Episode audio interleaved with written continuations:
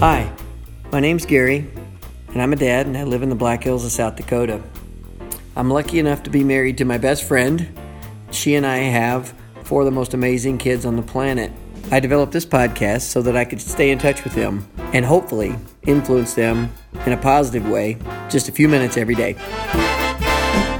Today, we're going to talk about a topic that we've spoken about before and that people hear about all the time. This is the idea or the concept that um, you value other people's opinions higher than your own. Um, so, in other words, trying to please other people versus trying to please yourself. So, today we're going to go in a little more detail. We're going to unpack it and kind of go way back and figure out exactly why a person would feel this way. So, I'll throw out a few examples, but really just to look at this, uh, just think about the idea of, of you uh, accomplishing a goal. Let's say you want to run a marathon, and you run the marathon, but it takes you five and a half hours. And you finish it because you've uh, you were determined, and uh, it was something. It was a goal that you set for yourself, and you trained hard for it, and you worked your way through all the process of eating and getting up early and running and long runs and short runs and sprints and everything you could possibly think of game day came around and it was cold and wet and rainy. You didn't feel good that morning, but you powered through the whole thing and you got done and you thought, man, I felt bad. I was sick the week before, so I didn't get to run. So I feel like my training got thrown off.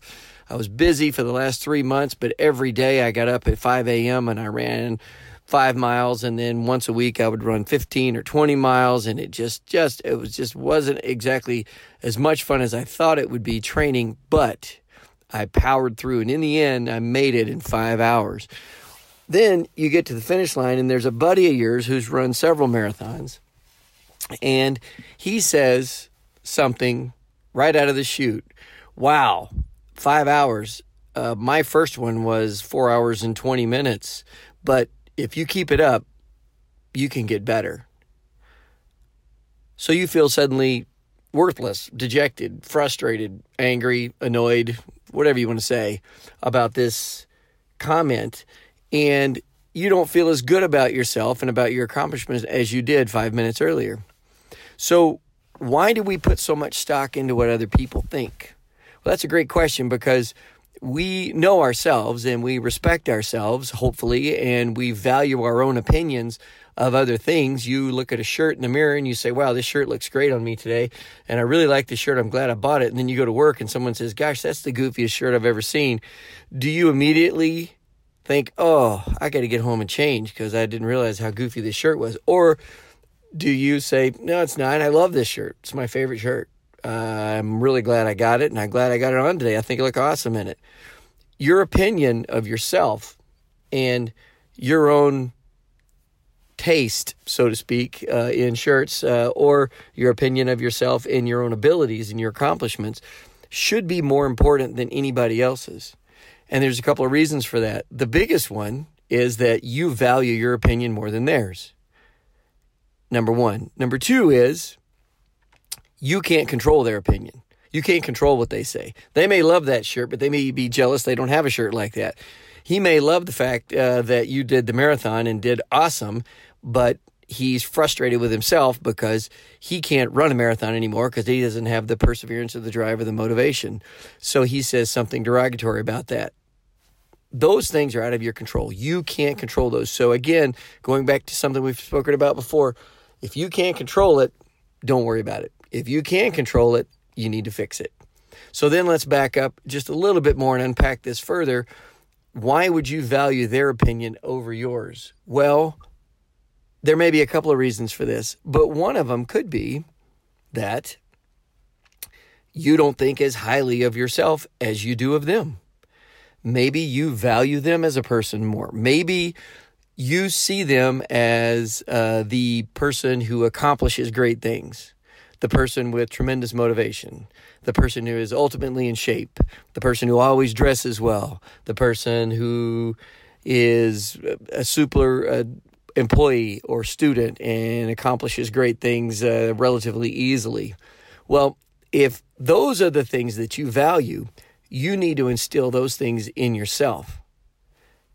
But then let's unpack, unpack that even more. Let's go back. What are the things that you should value about yourself? What are the things that make you value your own opinion?